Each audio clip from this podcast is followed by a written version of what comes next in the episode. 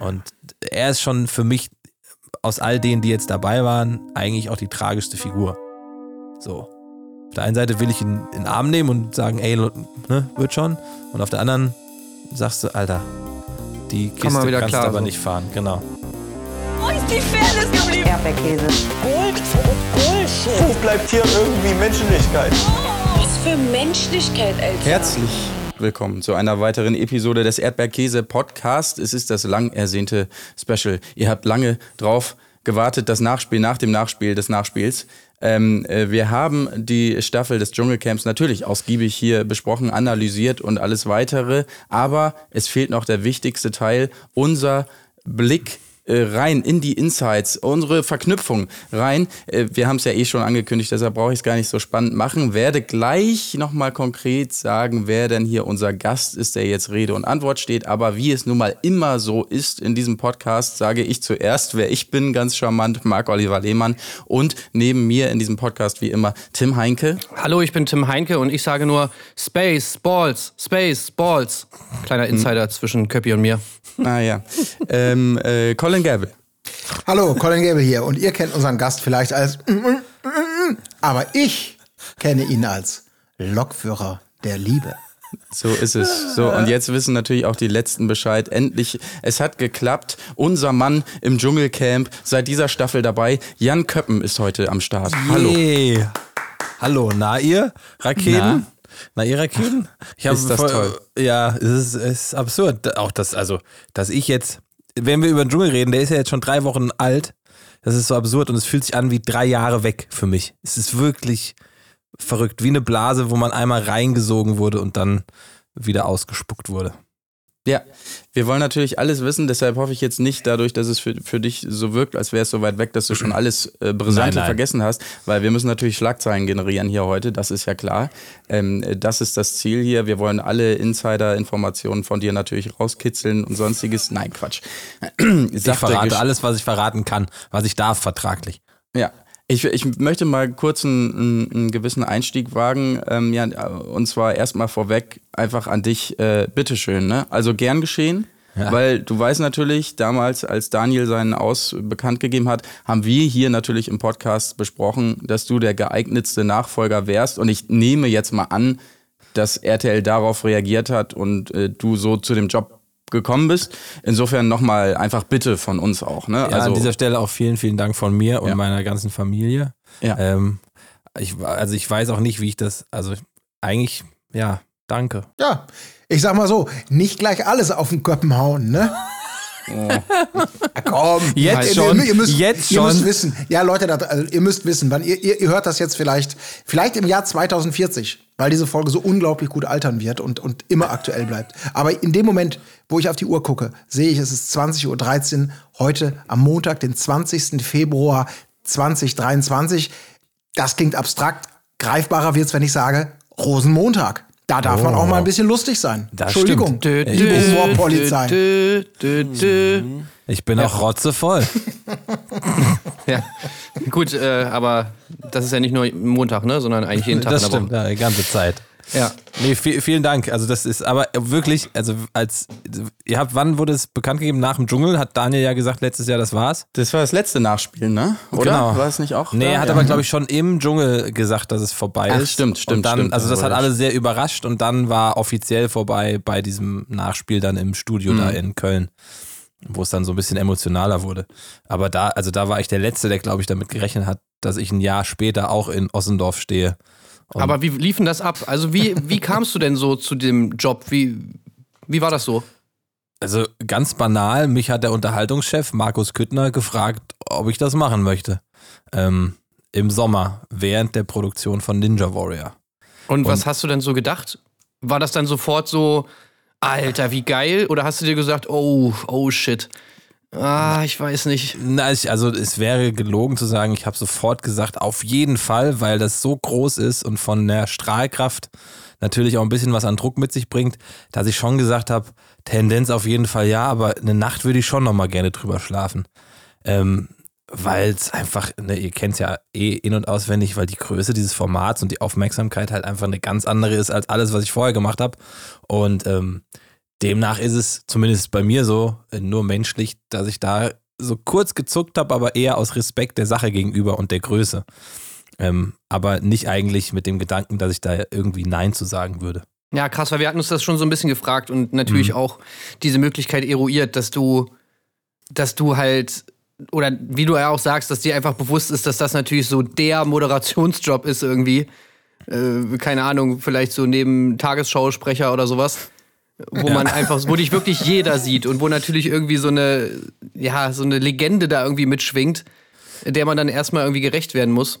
Aber, aber ja. Und, und deswegen, ne, war klar, aber für mich von vornherein, also da schwingt natürlich auch eine gewisse Erwartungshaltung eines Senders mit, das weiß man ja auch, weil wenn man da, das ist ja, das ist ja, das ist ja die, der König, die Königin der Trash-Formate. Und wenn man da gefragt wird, dann wäre ein Nein natürlich fast schon Gotteslästerung, ne? Also nicht, dass ich deswegen Ja gesagt habe, aber äh, eine gewisse Erwartungshaltung, bis überhaupt die Frage kommt, ob man das machen wollen würde, da hat ja ein Sender sehr viel drüber nachgedacht und vorher wahrscheinlich alle möglichen Namen auch jongliert. Wer da jetzt aber wirklich im Rennen war und ob da die Presse gestimmt hat, das weiß ich nicht. Da habe ich auch nie was gehört. Hat dir Kristall gratuliert, äh, nachdem du es dann geworden bist und hat so, war ein guter Verlierer? Ich, ich weiß wirklich gar nicht, ob der, also wie sehr er da im Rennen war oder ob das einfach die Bild gemacht hat, ne? Weil die, die Bild, die schießt ja, glaube ich, einfach raus und wenn sie Glück hat, hat sie halt einen Treffer. Ähm, Er hat mir aber tatsächlich per Instagram geschrieben. Ah, das ist doch nett. Und das ist nett, finde ich auch sehr, also äh, ne, unter Kollegen dann, die ja dann doch irgendwie auf einer Ebene sind, finde ich das irgendwie sehr nett. Hättest du dir Kristall gut vorstellen können als Moderator auch? Ich habe ja gedacht, wirklich, als ich da noch nicht in der Diskussion war, beziehungsweise ich noch überhaupt nicht für mich im Kopf die Vorstellung hatte, dass das passieren könnte, habe ich ja gedacht, man würde sich eher einen Gefallen tun, wenn man jetzt wieder jemanden nimmt, der eher von der Comedy kommt. Ne, damit man auch als Sender nicht diese Gefahr eingeht, dass man zwei Moderatoren hat, ähm, weil ich natürlich auch so wie Daniel ein RTL-Moderator bin, der vielleicht auch nicht Daniel ähnlich ist, aber doch so eine gewisse Ironie mitbringt oder vielleicht das alles nicht ganz so ernst nimmt. Also wir haben schon Parallelen, würde ich sagen. Und wenn du dann jemanden nimmst, der viel weiter davon weg ist, wie, weiß ich nicht, halt einen Kristall oder einen, jetzt übertrieben gesagt, Guido Kanz, ne? ohne dass, ohne dass das jetzt eine gute Idee wäre, ähm, wäre mein Gedanke zumindest der zu sagen, okay, man nimmt was, was komplett konträr ist zu dem, was man bisher kennt. Ähm, jetzt kam alles anders und ich bin sehr, sehr happy, dass ich das sein durfte. Wie ist denn eigentlich, wenn das jetzt so entschieden ist, ähm, wie früh geht's für dich dann eigentlich los, habe ich mich noch so gefragt. Also ähm, wie, wann, wann wird dieses Projekt Dschungelcamp für, für euch Moderatoren äh, dann eigentlich zur richtigen Arbeit sozusagen? Also gibt es da irgendwie Vorbereitungswochen oder sonstiges oder fährt man dann wirklich irgendwann hin? Die Autoren sind schon eine Weile dort vor Ort äh, äh, und haben sich schon was ausgedacht und du äh, hüpfst da dann so rein oder sowas. Also wann, wann, wann startete, startete für dich eigentlich so richtig das Dschungelcamp dann? Also richtig gestartet ist es wahrscheinlich, kann man sagen, e- erst im Dezember gefühlt. Natürlich habe ich vorher so alle kennengelernt, ne? das Team, ein paar Leute von ITV, von RTL, für, also die Verantwortlichen, die das auch schon Jahre machen, um so ein bisschen den Gespür zu bekommen. Mir wurde natürlich viel erzählt vorher, also ging es für mich ein bisschen früher los, aber das ist dann in dem Fall keine Arbeit, das ist einfach nur Input und dann konnte ich mich so ein bisschen drauf einstellen. Aber wie es vor Ort ist, erfährst du wirklich nur vor Ort. Die erzählen alle, wie absurd das ist, wie toll, wie intensiv. Und dann kannst du dir vorher tausend Gedanken machen, aber am Ende ist es eh anders. Und das war auch das Schöne daran. Und wir haben dann, glaube ich, auch erst im Dezember, also sozusagen kurz bevor es auch öffentlich wurde, auch die Promis zum Beispiel erfahren. Das war auch relativ spät. Und ich bin zum Beispiel, also am 13. ging es ja los und ich bin am 7. geflogen. Ähm, was verhältnismäßig okay ist. Man hätte es vielleicht ein bisschen früher machen können, um sich zu akklimatisieren.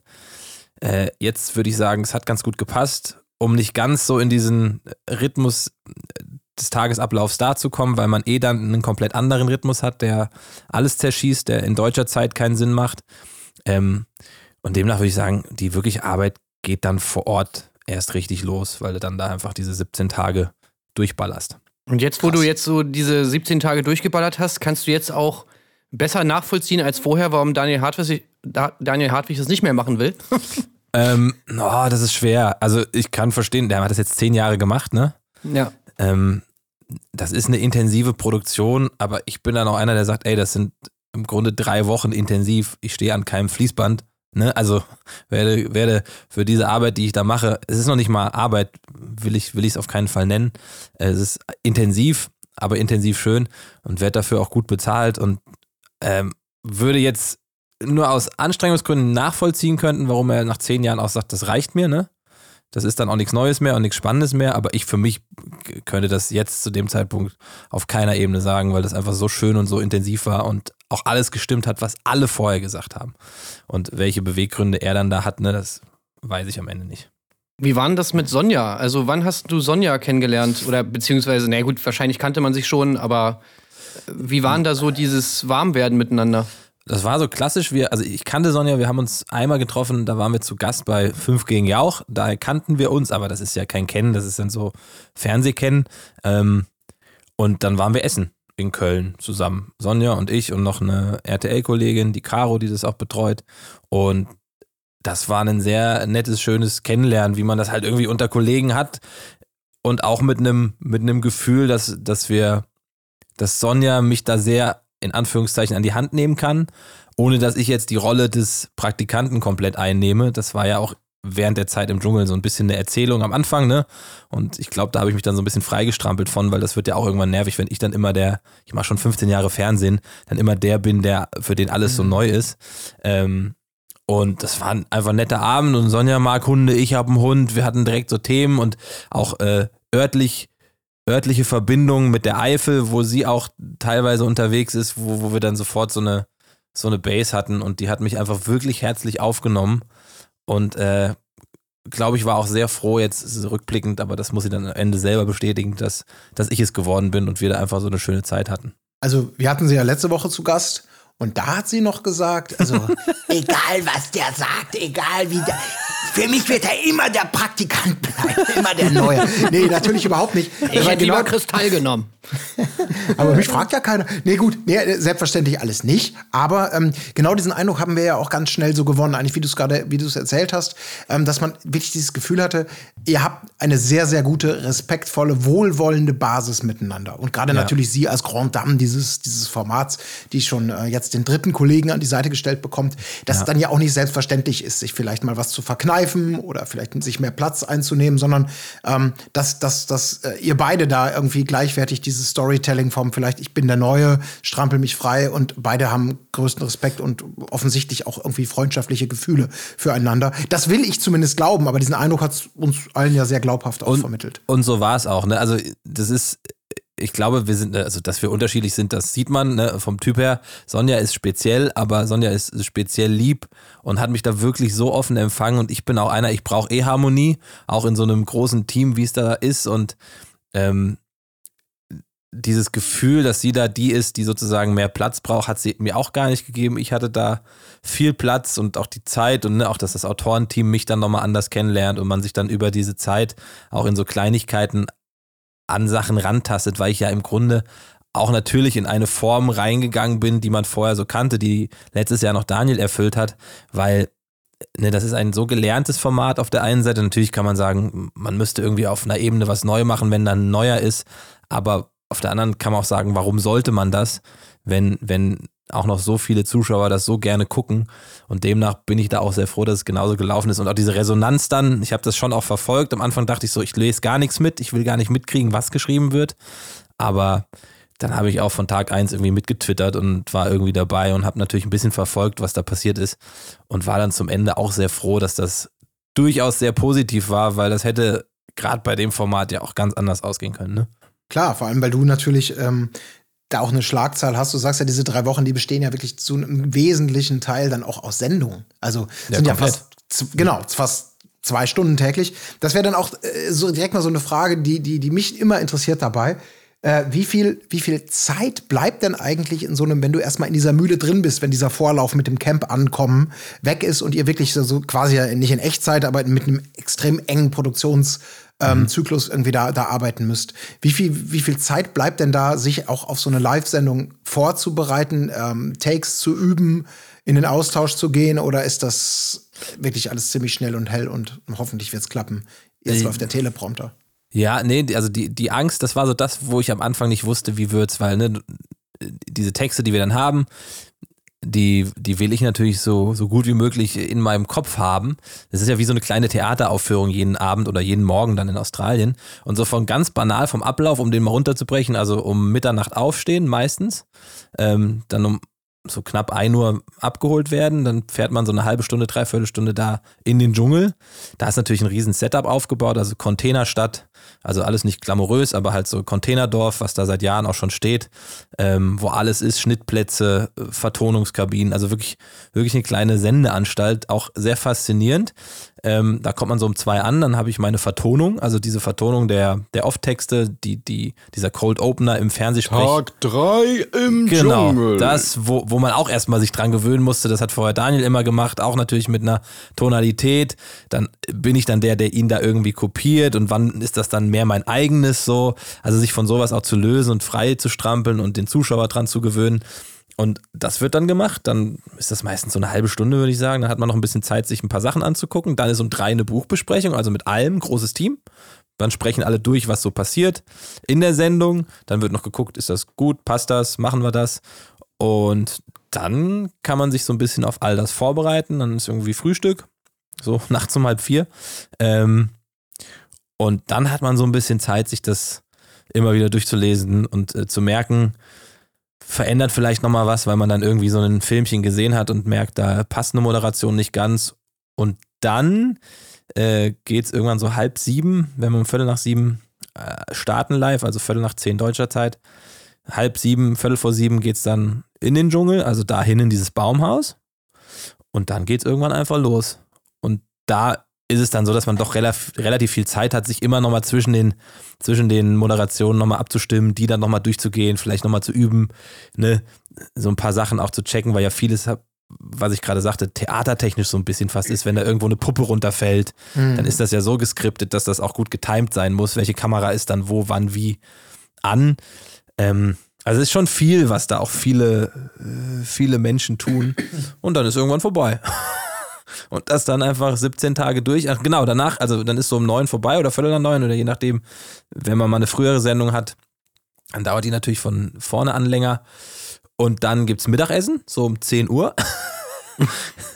Und dann ist so um 11, halb 12, 12, je nach Aufbau, die Dschungelprüfung für den nächsten Tag, also für die nächste Show. Gott, stimmt, die hatte ich schon ganz vergessen. Ja, genau, die ist ja auch Bei noch. deinem Ablauf, den äh, Wahnsinn, ja. Das ist ja besonders schön bei der, einen oder anderen Prüfung, wenn man da frisch gegessen hat, vorher nochmal beim Mittagessen war und dann. Also da habe ich mich auch teilweise, also nicht schwer mitgetan, aber dann stehst du da auf einmal neben so abgehackten Bullenköpfen. Ähm, Und ich bin immer noch Vegetarier, ich bin äh, nicht militante Veganerin wie Tessa, aber also, ne, natürlich macht das irgendwas mit mir, aber ich weiß ja auch vorher schon, auf was ich mich einlasse. Ja. Wie ist denn das so ge- geruchstechnisch bei der Dschungelprüfung?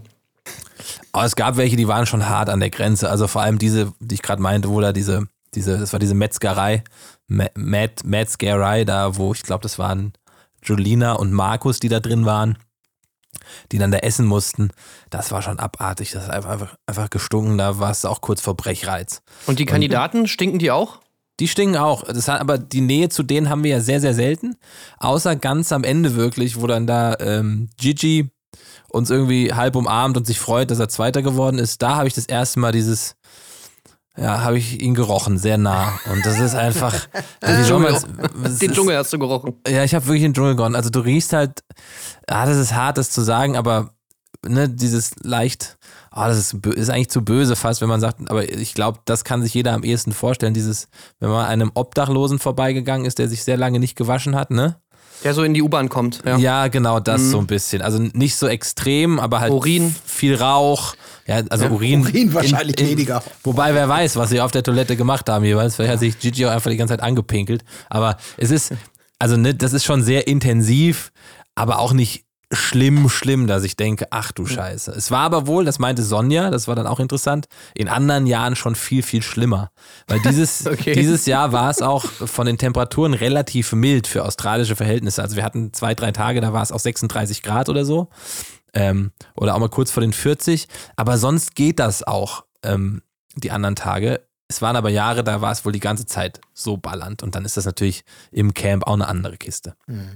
Aber lass uns noch mal deinen Tag zu Ende führen. Weil Wir waren gerade bei der Dschungelprüfung nach dem Mittagessen, wo andere Leute sich hinlegen, ähm, bist du noch voll auf Schicht, sag ich mal. Genau. Und also die Dschungelprüfung, die ist dann in der Regel eine Stunde dauert die vielleicht, ne, mit, mit dem, wenn wir sagen, sagen wir mal, die ist um zwölf, das ist relativ spät oder um halb zwölf, dann dauert die eine Stunde, dann ist die um halb eins fertig und dann packt man zusammen und dann fährt man wieder diese Dreiviertelstunde, Stunde, je nachdem. Und dann ist man, wenn es gut läuft, ist man schon um eins zu Hause. Wenn es irgendwie länger dauert alles, dann ist man um zwei zu Hause so. Und ähm, dann meistens habe ich irgendwie noch einen kleinen Happen gegessen. Wirklich jeden Tag. Also ich habe mir so eine richtig stupide Routine angeeignet. Habe dann jeden Tag meine vier Käsetoasts gegessen. Bin dann nochmal vielleicht kurz an den Strand oder habe mich aufs Fahrrad gesetzt oder habe mich irgendwie bewegt, war auch nochmal joggen. Und dann liegst du im besten Fall um 16 Uhr, 15 Uhr ist sehr früh, manchmal aber wirklich 15 Uhr oder 16 Uhr dann im Bett und bist im besten Fall um 17 Uhr eingeschlafen. Im, äh, Auch im Hotel Versace natürlich. Ne? Natürlich. Oder, oder? Also nee, das ist, wir sind da ganz woanders. Ich verrate auch nicht wo. Aber also das Versace ist natürlich nochmal eine Welt für sich und die habe ich ja auch dieses Jahr das erste Mal in dieser Form kennengelernt. Und ich glaube, dieses Jahr war sie ja auch absurd wie viele Jahre nicht. Ähm, das, Ja. was da passiert ist und wir wissen ja immer noch nicht so richtig, was da alles passiert ist. Tja, na gut, dafür müssen wir, dazu müssen wir später natürlich auch nochmal kommen, irgendwie äh, zum Hotel Versace. Ich wollte gerade noch mal fragen, wo wir gerade bei so ähm, Tagesablaufsgeschichten waren.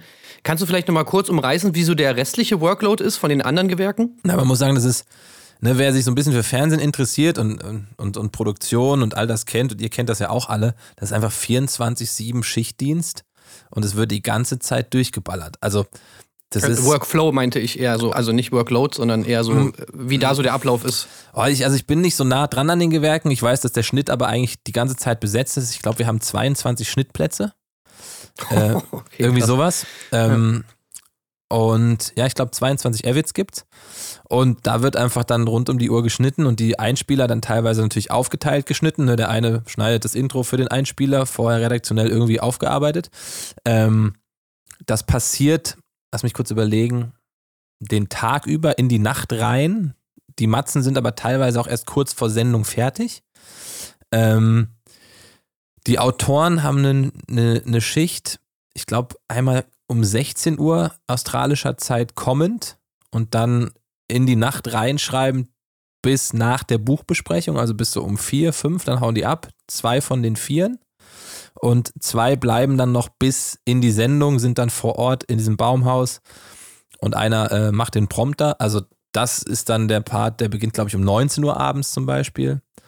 Und das ist so die Schichtarbeit der Autoren. Ähm, und dann gibt es halt Und die, Tages- die Autoren schreiben die Beiträge und auch die Moderation oder ist es getrennt nochmal? Nee, das ist, also sie schreiben die Moderation und die Off-Texte dieser ganzen Einspieler, also auch diese, diese animierten Filmchen zum Beispiel und die ganzen Voting-Aufrufe, das machen alles die Autoren, aber wie das inhaltlich dann aussieht und was dann da gezeigt wird, das ist nochmal redaktioneller Teil. Ähm, Ah, okay. Genau. Aber also die vier Autoren, die haben da auch richtig, richtig Action und danach sind alle schon ganz schön durch, ne? Weil du bist halt wirklich in diesem Tunnel und in diesem Rausch und in dieser intensiven Zeit und das meinte ich auch ganz am Anfang mit diesem, man wird da so reingesogen und dann ist vorbei. Dann ist noch die Baumhausshow, wo alle da sind und dann ist wirklich wie so ein Schalter, den jemand umlegt und es ist, es fühlt sich an, als ob man dann das, was man drei Wochen lang äh, geatmet hat oder getrunken hat, nicht mehr atmet. Wie so eine kurze, so eine Mini-Sucht. Weißt du, so eine Inten also auch nichts, was irgendwo anders passiert, kriegt man irgendwie so richtig mit. Natürlich ist das teilweise in den Moderationen drin, wenn dann irgendwie politisch was passiert, was man so ein bisschen verhohnepiebeln kann. Aber du bist wirklich in dieser Welt gefangen. Und das finde ich auch schön. Und das hat man auch gemerkt dieses Jahr, weil alle vom Team auch so froh waren, dass es wieder Australien war. Nicht wie letztes Jahr Südafrika, wo du auch produktionell die Zeitverschiebung nicht hast, die dir natürlich total Strich durch die Rechnung macht, weil du machst, weil du ja den Tag, der wirklich passiert ist, auch an dem Abend erzählen musst. Mhm. Du hast nicht diesen Vorsprung. Ähm, und deswegen waren da alle sehr, sehr froh, dass das wieder Australien war. Und ich habe natürlich, einen, also ich habe natürlich einen sehr guten Einstieg erwischt, deswegen und auch aufgrund des Jahrgangs der Camper. Also da muss ich auf ganz vielen Ebenen sagen, habe ich auch eine ganze Menge Glück gehabt, dass das auch genauso war.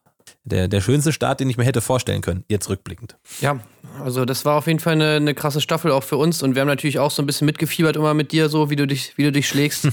äh, weil wir natürlich alle so ein bisschen so Wie macht so das der bisschen- Lokführer?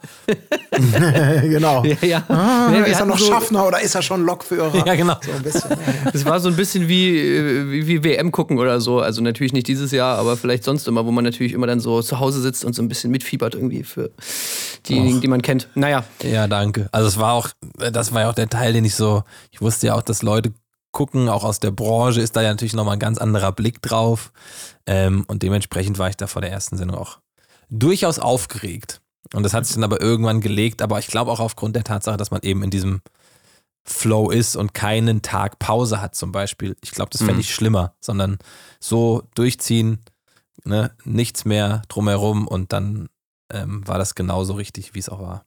Aber ich will jetzt mal hier, ich, ich muss jetzt mal zum Tacheles kommen. Ne? Ja, ja, Also jetzt, raus. jetzt mu muss es knallhart reingehen. Ja. Du hast ja schon gesagt, so Buchbesprechungen und so weiter, das Team sitzt zusammen und ihr, ihr erfahrt dann schon, was, was alles abging und so. Äh, wisst äh, oder kennt die Sendung vor der Sendung und Mhm. so. Jetzt ist die knallharte Frage, kann man sich da im Team drauf einigen, wenn es jetzt einen Camp-Mitbewohner gibt, wo das Team sagt, ach Mann, wie der sich so benimmt, auch teilweise vielleicht äh, am Anfang hinter den Kulissen und so weiter.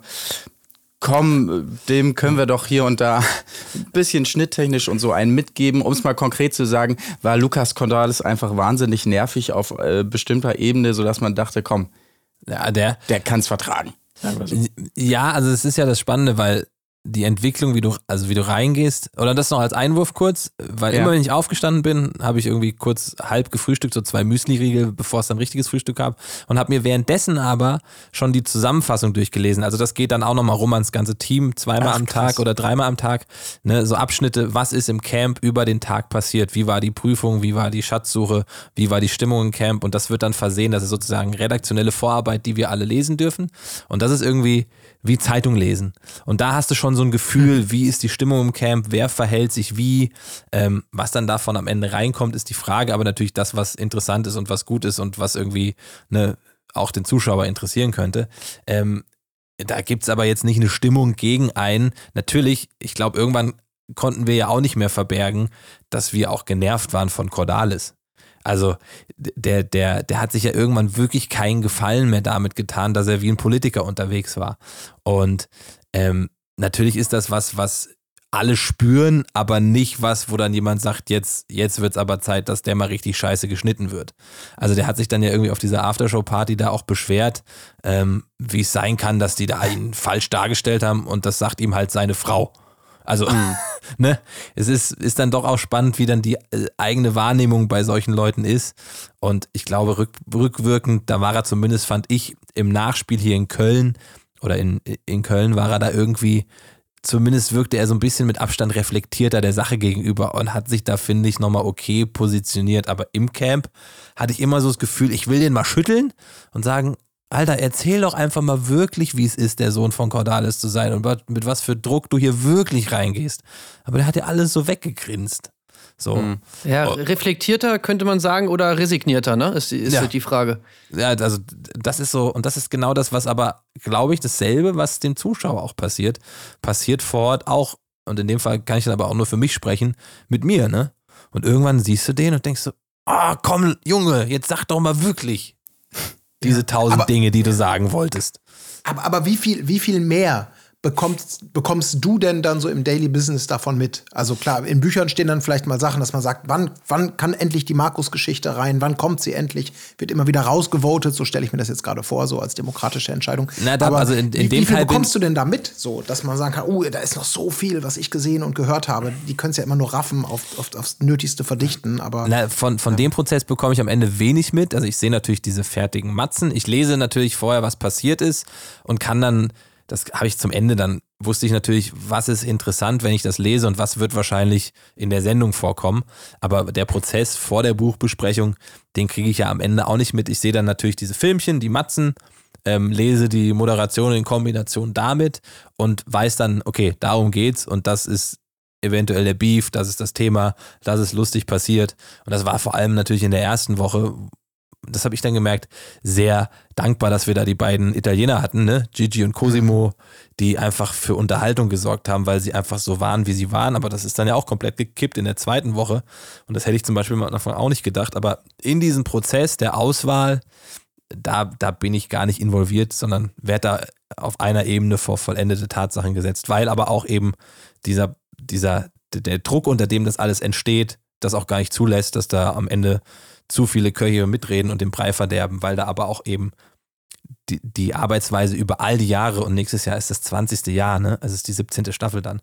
Äh, das, Verrückt, ja. Ne, ist, also ist da schon sehr viel gelernt und in den Abläufen relativ klar. Okay, also ich, ich habe mir immer echt, ich muss mich mal zurückhalten, weil es gibt dann immer so äh, Parts in deinen Antworten, wo ich natürlich eigentlich direkt reingehen will. Nee, mach. Aber ähm, ich fange jetzt mal an mit etwas, was du am Schluss gesagt hast, und zwar Ja, sag doch die tausend Dinge. Auswahlverfahren, Ja, ja. wo du ja gerade über die Auswahl gesprochen hast. Kannst du uns das Rätsel beantworten, warum Markus im Dschungelcamp war? Weil wir hatten immer so ein bisschen, also ich meine, es war ja relativ wenig los jetzt mit Markus, kann man Ja, ja, ja. wahrscheinlich so sagen. Aber du sagtest es gerade, 17. Staffel läuft jetzt an. Also man hat ja diese Erfahrung auch natürlich im Casting. Das heißt, wir haben natürlich immer so ein bisschen gedacht, okay, es gibt irgendwas bei Markus, was wir anscheinend nicht gesehen haben, aber was dann die Produktion dazu äh, überzeugt hat oder davon überzeugt hat, ihn ins Camp zu nehmen. Kannst du uns Mhm. das Rätsel beantworten? Nee, am Ende auch nicht, weil das ist ja genau das Problem oder auch die größte, die größte Herausforderung, vor allem fürs Casting. Und ich habe da so einen riesen Respekt vor dem Casting auch, dass du dir immer bei ein paar Leuten mehr erhoffst, ne? weil du glaubst, da ist noch mehr. Und weil die natürlich eine Geschichte haben und der war ein Riesenstar in der neue deutsche Welle-Zeit, ne? Der war mit Nena eine Zeit lang sozusagen auf, auf Augenhöhe und dass du dann denkst, okay, da ist noch irgendwie was und das wird dann nicht erfüllt. Dann hast du aber so jemanden wie Gigi, wo du auch nicht so richtig weißt, okay, der, der bringt was mit, aber da hat ja auch jeder zu Beginn gesagt, Alter, der Trash-Proll, weißt du, was hat der denn? Und der macht dann irgendwie eine spannende Reise und das ist ja genau das, was, was vorher in der Auswahl, und das hat die, die Pam, die das macht, vor allem das Casting und sich da wirklich mit allen trifft, hat die auch gesagt, du weißt es am Ende nie und du weißt es in keiner Staffel wirklich. Und das macht es ja auch aus, dass die Geschichten passieren oder eben, wie bei Markus, gar nicht. Und trotzdem fand ich, Markus war halt Markus, ne? Der war halt leider, leider so, wie er halt ist und der wollte vielleicht auch ein bisschen mehr aus sich raus, aber am Ende war da halt nicht ganz so viel. Okay, wie ist denn, wie ist denn Lukas Cordalis wirklich? Oh. Na, ich glaube, ich meine, wenn ihr, wenn ihr jetzt die ganze Zeit so- sagt, okay, er war nicht so, wie er wirklich ist, dann ist ja die Frage, wie ist er denn wirklich? Naja, ich glaube schon, dass der, also ich glaube, der ist zu sehr Medienprofi über all die Jahre mit der Doku mit seiner Frau, dass der schon eine gewisse Erzählweise und Schnitte in seinem Kopf hat, wenn der spricht. Ne, wir haben uns ja auch immer ein bisschen lustig drüber gemacht, über diese Wandtattoo-Sprüche von Lukas Cordalis so. Und ich glaube, das hat er sich über Jahre so antrainiert, dass der gar nicht mehr selber weiß, dass er das macht. Glaube ich. Ähm, das ist jetzt aber auch nur meine küchenpsychologische Analyse von ihm. Und, und dass der da trotzdem noch was in sich hat, was er irgendwie rauslassen will, aber weiß, wenn er das tun würde, dann, dann wird er sich selber keinen Gefallen in dieser Persona, die er da seit Jahren im Fernsehen ist und auch als Mann von Katzenberger, ähm, dass er, dass das nicht förderlich wäre. Wobei ich jetzt glaube, dass es auch nicht förderlich war, im Dschungel so zu sein. Ähm, ich weiß nicht, wie der euer Eindruck als Zuschauer, die da ein bisschen weiter weg waren, war, aber ich hatte das Gefühl, er hat sich irgendwann Naja. keinen Gefallen mehr damit getan, so zu sein. natürlich. Ja. Da, da Also sind wir uns, glaube ich, uns ja. alle einig, ja, dass das Ja. so war. Und Deswegen, wir, wir, wir, wir haben uns so ein bisschen schwer damit getan, weil das in unserer Wahrnehmung ähm, halt irgendwann ein bisschen zu extrem wurde. Also wir haben nicht so schnell den Stab über ihn gebrochen und man hatte schon den Eindruck, also die anderen, ich sag jetzt mal so, wir hatten so den Eindruck, wie du schon sagst, er ist so ein bisschen so der, der Oldschool-Kandidat. Der macht das schon lange, das ist dieses Ja. typische, ich war mal prominent, hab mal was geleistet und jetzt gehe ich ins Dschungelcamp.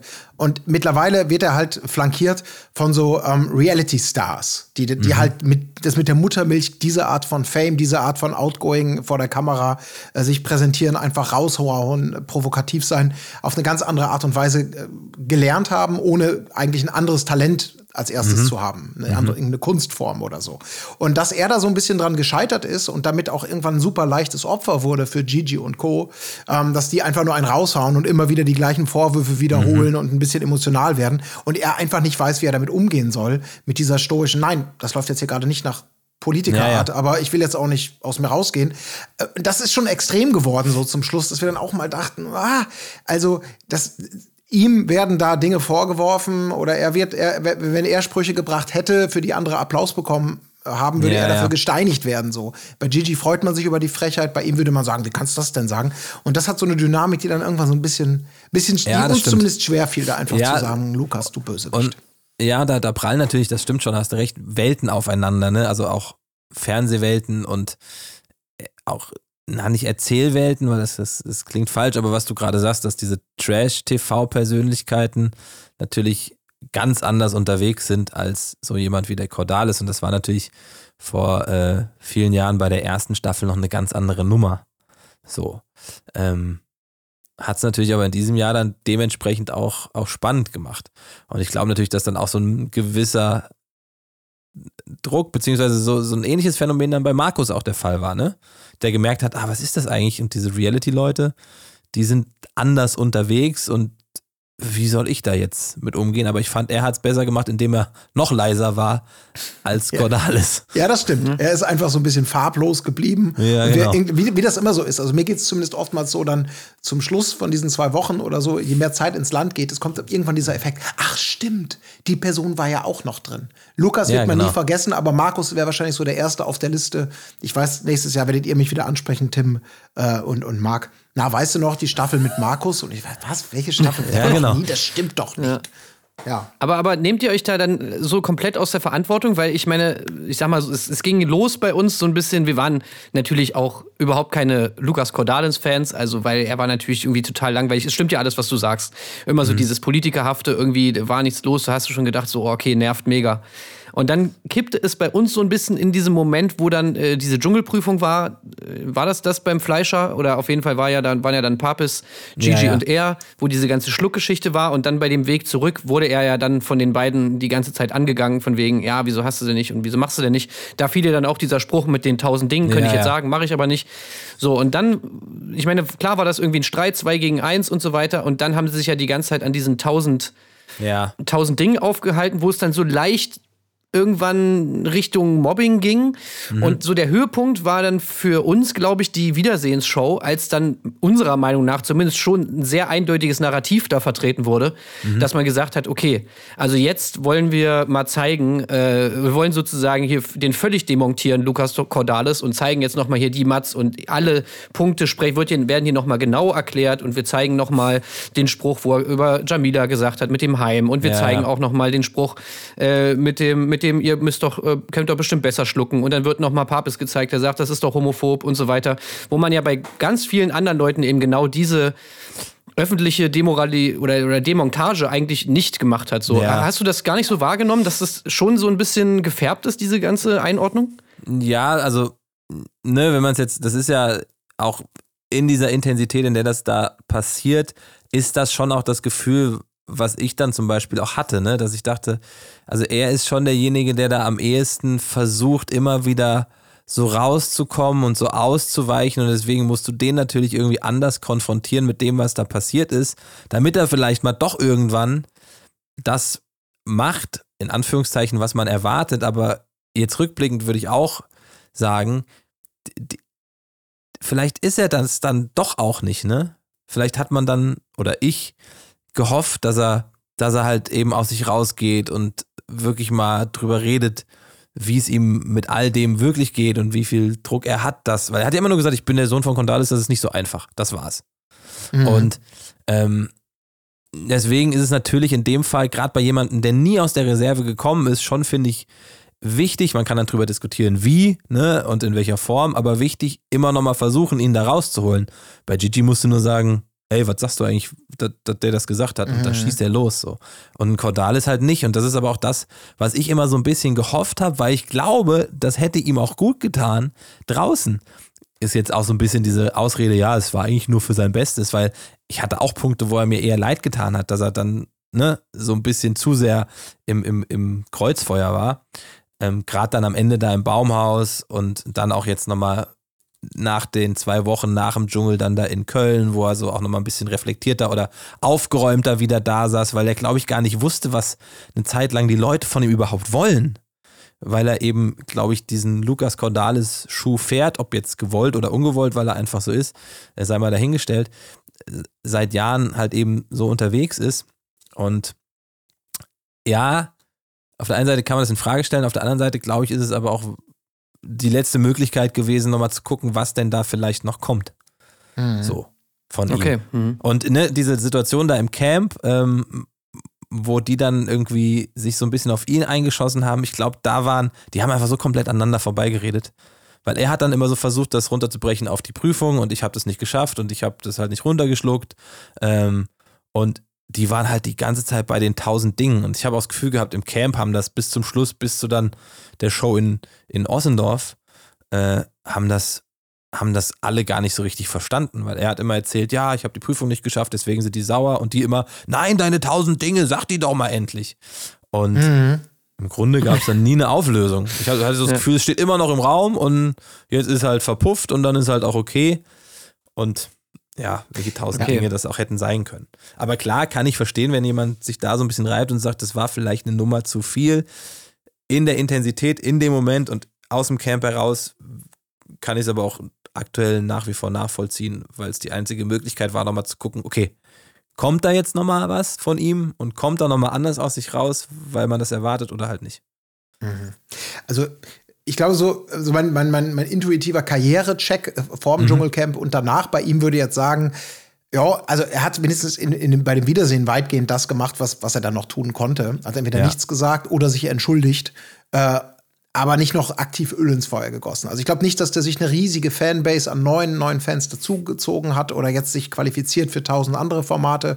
Es sei denn, er will es unbedingt. Also dieser Machart meine ich jetzt. Ja. Aber dass er, glaube ich, immer noch so seine treuen Fans an der Seite hat, dass er in dieses Katzenberger Imperium zurück kann, er kann weiter seine Schlager singen und so.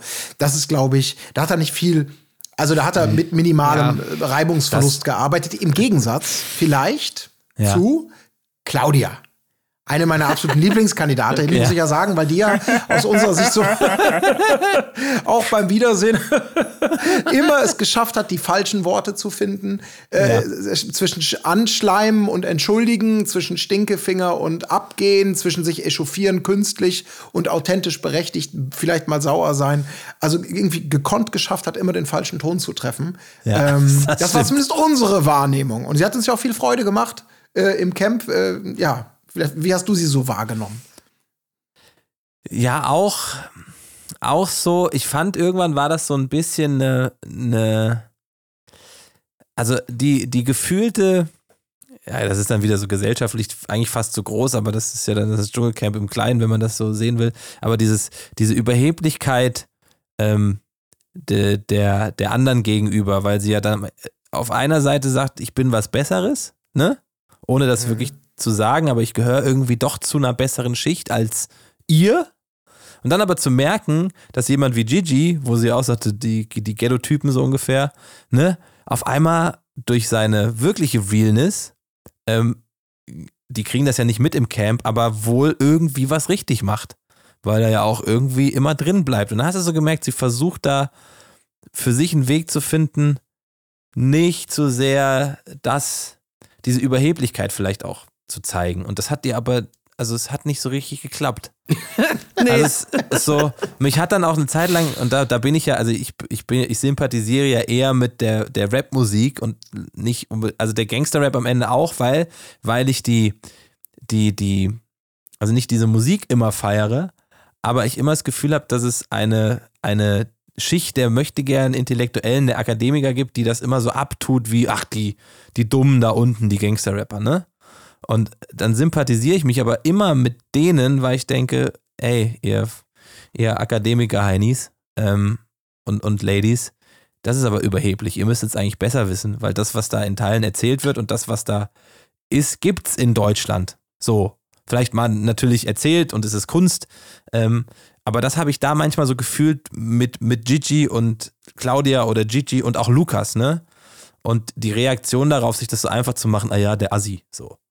Und dann, dann hüpfe ich ganz schnell auf die Seite und werfe mich eher schützend vor den, in Anführungszeichen, Gangster. Also Gigi wohnt bei seiner Mama, ja, also ich, ne, ich aber dieses, diese, diese Überheblichkeit von Leuten zu sagen, ja, der kommt aus irgendeiner Bildungsschicht, mit der will ich nichts zu tun haben und sich damit so entlarven, da werde ich dann so ein bisschen parteiisch, weil ich dann auch was Größeres sehe, was auch gesellschaftlich immer wieder passiert, dass man sich da irgendwie so leicht macht und sagt, nee, unsere Kinder dürfen kein, kein, kein Rap hören, weil das verdirbt die Jugend und dann erzählen da Leute eher die wahren Geschichten oder Teile, ne? Ja, ich meine, du bist ja selber Rapper, ne? Muss man ja auch nochmal jetzt dazu sagen. Ja, also Trans transparenzmäßig. Wir haben ja auch schon zusammen in der Booth gestanden. Ja, ich, ne, ich habe letztens auch nochmal geguckt. Ich muss es noch mal, ich hab's noch mal, ich hab noch mal geguckt, was da so abging War damals. schon ein geiler Song auf jeden Fall, muss man schon sagen. Ja, es, hat, es macht halt auch Spaß und na klar, ne, transparenzmäßig, ich komme daher, ich, ich sympathisiere natürlich eher mit der Rapmusik, aber auch mit dem, mit, mit, mit äh, den absoluten Beginnern und dem ganzen Kram. Aber habe dann immer natürlich eher eine Sympathie, wenn sich jemand, und das ist bei Claudia des Öfteren passiert, ein bisschen über andere stellt, weil sie was gemacht hat und weil sie wer ist, so. Ne? Und Ja. dann, dann, äh, ja, bin, bin ich Okay, da eher also- auf der anderen Seite. Gigi haben wir jetzt ja schon rausgehört, sagst du, ist auf jeden Fall real. Ähm, aber wie sieht's denn mit Cosimo aus? Also, Oh, schwierig. da haben wir Das uns müssen ja, wir klären. Das Da haben wir uns ja, ja, immer gefragt, so, ne? Am Anfang war er ja Teil der Gang irgendwie, äh, dann kam er auch, hat er ja sogar auch, sein Spruch war ja eigentlich immer, ich bin, ihr seid Stars, aber ihr seid nicht real. Ich bin real. Ja. Ähm, und dann hat man irgendwann so ein bisschen, natürlich dann vor allem nach dem Dschungelcamp, daran Zweifel gehabt, beziehungsweise die Zweifel wurden gesät, weil ja dann auf einmal alle sich von Cosimo abgewandt haben. Hattest du, hast, hast du das nachvollziehen können? Was ist denn jetzt dran an Cosimo? Ich, also ohne Scheiß, bei Cosimo weiß ich gar nichts mehr. Ich, ich, man denkt immer, man hat irgendeine gewisse Menschenkenntnis und wenn einer vor einem sitzt, weiß man, wie der tickt. Bei Cosimo, ich weiß es nicht mehr. Ich, ich kann euch auch nicht mehr sagen, ob die Tränen, die er da geweint hat im Nachspiel, ob die jetzt echt waren. Das ist so absurd, weil sich das so anfühlte. Und ich habe immer das Gefühl gehabt, da ist noch was, was er nicht besprechen möchte und das kam dann da auch mal kurz raus und der hat irgendwie Themen, die er schon seit Jahren mit sich rumträgt, woher auch immer die kommen. Ähm, und dann ist das auch sein, sein, sein Recht, da nicht drüber zu reden, aber der hat ja ganz, ganz selten es geschafft, sich mit seinen Emotionen auseinanderzusetzen, auch im Camp. Immer wenn er damit konfrontiert wurde, dann ist er ja, dann ist er gehüpft wie so ein wildes Reh durch den Wald, was vom Förster gejagt wird. Und ähm, ich bin aus Cosimo zum Schluss nicht mehr schlau geworden. Ich, ich weiß nicht, ob der, ob, ob, ob er wirklich dieser, ob er nur den Clown kann und am Ende wirklich traurig ist, ob er, ob er jetzt immer nur versucht, mit Leuten abzuhängen, die ihm irgendwie Fame bringen, ähm, ob er wirklich versucht hat, sich dann da im Camp mit Gigi gut zu stellen, weil er wusste, das wäre nicht verkehrt für danach. Bei ihm fällt es mir wirklich am schwersten und ich bin am ehesten auch wahrscheinlich enttäuscht von meiner Erwartung an ihn so ein bisschen. Weil ich habe gedacht, der macht das Ding. Also, wir, wir, also, wir haben ja so ein bisschen immer, ich gerade, ich bin ein ausgewiesener Erdbeerkäse-Zuhörerin, werden das natürlich wissen, ein ausgewiesener Cosimo-Fan, weil ich diese, irgendwann diese, diese Rolle des, ich meine das gar nicht böse, aber so des sympathischen Versagers Ja, ähm, i- total mochte. Die hat er immer gekonnt gespielt. Und würdest du denn sagen, so, wenn die Kamera mal nicht läuft, also gibt es da noch eine andere Seite? Ich meine, das ist gar nicht den Nachdenklichen oder so jemand, der noch natürlich auch sein Päckchen zu tragen hat, das ist alles geschenkt. Aber das wurde ja mal so angedeutet, so diesen opportunistischen, diesen äh, arroganten, überheblichen Cosimo. Gibt's den? Hast du den auch mal kennengelernt? Ja, ich glaube, also ich persönlich habe ihn nicht kennengelernt, äh, aber ich glaube, das ist einer, der denkt dann schon mal mehr, dass er ein größerer Star ist, als er ist. So. Das glaube ich leider schon, dass er da Cosimo. Ja, das ist so schade, weil das, das ist genau das, was mich dann auch irgendwann auch zum Zweifeln gebracht hat. Und das ist dann ne, die Erzählung, wie er das auch manchmal macht bei Instagram. Dann ist, also jetzt ganz blöd gesagt, der, aber ich glaube, das beschreibt ihn vielleicht dann doch als Person, der sitzt dann in der Business Class und sagt, das ist die First Class. Also, n- ne? So. Und, und das, das ist, glaube ich, das, was er nach außen gerne transportieren möchte weil er halt das Leben eines echten Stars führt. Und so verhält er sich dementsprechend dann auch manchmal. Und im nächsten Moment, und deswegen glaube ich, tut er mir auch wiederum leid, ähm, will er das auch gar nicht. Und er will auch nicht den Leuten dieses Gefühl geben und entschuldigt sich und ist auf einmal wieder dieses kleine Kind und tut mir leid. Und eben dieser eine Moment, das war so eine Mini, weiß nicht, waren 15 Sekunden, wo er da kurz vor den Tränen ist. Ich weiß nicht, ob es echt war, aber ich hatte das Gefühl, da, da kommt auf einmal aus Cosimo was raus, wo ich das Gefühl habe, okay, da muss aber eine ganze Menge noch aufgearbeitet werden und ich weiß nicht, ob man das in der Öffentlichkeit tun sollte. So. Mhm. Ähm, und er ist schon für mich aus all denen, die jetzt dabei waren, eigentlich auch die tragischste Figur. So. Auf der einen Seite will ich ihn in den Arm nehmen und sagen, ey, ne, wird schon. Und auf der anderen sagst du, Alter, die Kiste kannst du aber so. nicht fahren. Genau. Hm. Ah, und was, was, ist, was ist da so, das äh, gab es ein Gegenteil sozusagen? Du hast gesagt, Cosimo hast du am Anfang ganz oben gesehen, warst in diese Richtung vielleicht überrascht. Äh, gab es für dich eine äh, in die andere Richtung äh, Überraschungskandidatin quasi, wo du vorher gar nicht so mit gerechnet hast, die dann, also Gigi hast du schon drüber ja. geredet, aber vielleicht noch. Ja, wahrscheinlich am ehesten Gigi, dann einen Papis, weil er einfach so spannend war, weil er sich da also, ne, der kann auch, glaube ich, gut zickig sein, so, aber dann zeigt er das ja auch und sagt das auch und weiß das auch und entschuldigt sich dann irgendwann auch. Aber dass der allein da irgendwie aus so Outfits, also dass der sich da aus den Dschungelsachen, das hat keiner die letzten 16 Jahre gemacht, ne? Sich irgendwelche Outfits bastelt, um die zu präsentieren. Das fand ich einfach eine süße Kiste, so und fand das irgendwie charmant und schön. Wie geplant, das jetzt am Ende war, sei mal dahingestellt. Ähm, den fand ich auch irgendwie wichtig und schön fürs Camp. Ähm, Wer, wer hat mich noch überrascht? Ich fand, auch wenn, ne, das war immer so einfach, auch ne, rückblickend sich lustig zu machen über Janas Art, aber Jana war halt einfach straight, so wie sie ist. So, da kann man vielleicht ein bisschen hinterfragen, wie sehr ist da auch eine Schauspielerin, die dieses, ah, die Welt ist so schwierig und ich muss jetzt irgendwie äh, in einem Ressort in Tulum chillen, so noch mhm. mitschwingt. Also, ne, wie echt ist dann das außenrum? Ich glaube aber schon, dass sie da relativ real war und auch geblieben ist. Ähm, und lustigerweise, jetzt erzähle ich was. Vorhin kam hier einer bei uns um die Ecke ähm, an, ein Nachbar, und meinte: Ey, Diana hat hier mal gewohnt. Ich so, was? Was? Ich so, wie, welche? Diana hat die Palaske. Ja, ja, wir sind hier 99 eingezogen und die hat hier mal gewohnt. Oben. Im vierten Stock Hinterhaus. Ich so, ja, okay. Also hier in der Straße. Kleine Geil. Welt. Also, also der Geist von ihr ist sozusagen auf jeden Fall noch da. ja, ja. Und deswegen fühle ich mich ja auch so, so komisch. Okay, ja, dann nichts Falsches sagen im Nein. besten Fall, sonst überrascht sie dich irgendwie nachts. ähm, irgendwie und sucht dich heim irgendwie das, bis ins Rest, Rest deines Lebens. Aber was ist das mit, was ist das für ein Ressort in Tulum? Keine Ahnung, ob das wirklich das Ressort ist, aber ne, ich will da jetzt auch nicht zu viel reininterpretieren, aber ich habe manchmal, also ihr, sagen wir mal so, ein paar, es hängt ja Schauspielern manchmal nach, dass sie die Welt besser erklären können und verstehen als alle anderen auf der Welt. Also man hat immer das Gefühl, mhm. wenn man sich mit Schauspielern unterhält, ohne da jetzt alle in einen Topf zu werfen, dass sehr schnell so dieses, ah ja, die Welt und ich muss meine Rolle. Das Jan-Josef-Liefer-Syndrom. Ja, genau, und ich muss da mehr erklären. Und nein, du bist halt Schauspieler, genau wie ich Moderator bin und deswegen habe ich nicht die Welt besser oder schlechter verstanden. Okay, du musst dich vielleicht in Rollen reinfinden, aber. Ja, die haben da halt wird, mehr Zeit. Ja, da wird, das wird auch alles so groß. Genau. Es, und dann ja. tun die das auch viel zu sehr und viel zu viel. Und Jana hat das vielleicht ein bisschen zu viel getan, aber hat daraus halt die Erkenntnis geschlossen, dass sie vielleicht gar nicht so viel braucht. Und mhm. vielleicht manchmal aber auch mit so einem gewissen Berlin-Syndrom, ah, ich muss mehr Yoga machen und zu mir selbst finden. Und am Ende macht sie es aber straight, nimmt die Kohle wahrscheinlich mit, ne, aus die Gage und lebt davon dann erstmal ganz gut in einem, weiß ich nicht, in einer Hütte in Mexiko.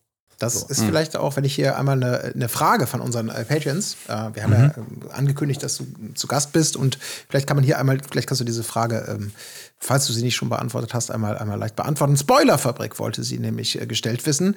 Ähm, bei welchem, äh, welcher Kandidatin war der Unterschied zwischen Camp-Persona und der realen Person am größten? Aus deiner Sicht. Boah.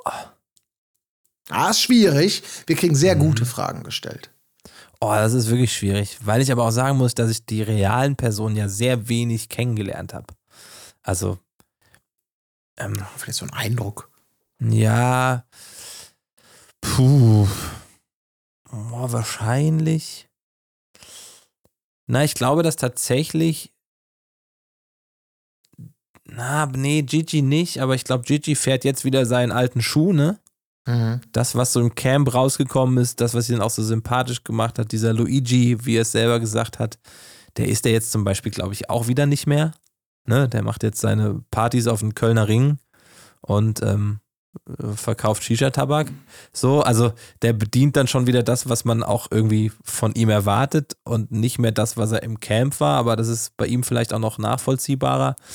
Ähm, oh, vielleicht, na, wobei eigentlich auch nicht. So kennt man sie, Jolina, ne? Jolina Mennen, die Mhm. einfach, der glaube ich sehr viel optisch genommen wurde, weil sie sich ja auch so unfassbar gerne schminkt und auch so aufbrezelt. Ähm, aber da habe ich jetzt nicht gefühlt, dass das sehr weit weg war, so sie vom Charakter. Da musst du jetzt aber aufpassen, wie du das formulierst, ne? weil da hat Cosimo natürlich auch schlechte Erfahrungen gemacht bezüglich im Camp geschminkt. Das ist ja jetzt hier, sieht ja ganz anders aus und so. Nicht, dass da jetzt gleich Yvonne noch um die Ecke kommt und sagt, ey, wie muss man immer Ja, muss man aufpassen. Ja, ja. muss man Ja, sehr okay. vorsichtig sein. Nicht? Also, äh, ich sag's nur. Ja, ja, ja, ja. ja nee, Warst aber du ich- eigentlich, äh, Jan, nochmal kurz, keiner, keiner äh, Rückbesinnung zur, zu Cosimo. Hast du von, von dieser Story mit dem Kameramann mitbekommen? Also vor Ort schon? Wo er irgendwie, äh, wo- für, das- für das er sich dann entschuldigt hat beim, beim Treffen im Baumhaus, von wegen hier ähm, Produktion beleidigt und so weiter? Äh, nee, ich habe also, er ist ja aus dem Baumhaus rausgeflüchtet, ne? Mhm. Und war dann hintenrum auf jeden Fall durchaus aufgebracht. So, das weiß ich und das habe ich Nee, irgendwie. nee, ich meine vorher.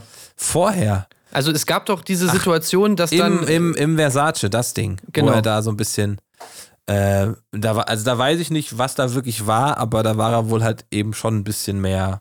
okay, Ich bin hier der Star, so.